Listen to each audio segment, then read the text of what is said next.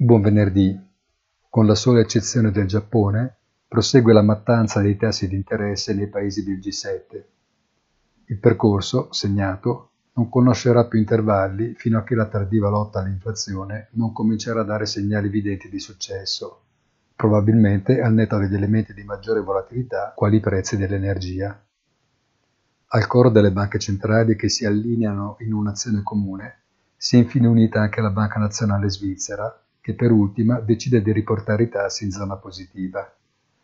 Persiste invece nel mantenerli sotto zero e a controllare la curva a lungo termine la Banca del Giappone, che si vede però costretta a correre in soccorso di uno yen messo continuamente al tappeto e nonostante la contraddittoria previsione di una crescita prevista al di sopra di quella nominale inserita nella dichiarazione emessa al termine della riunione.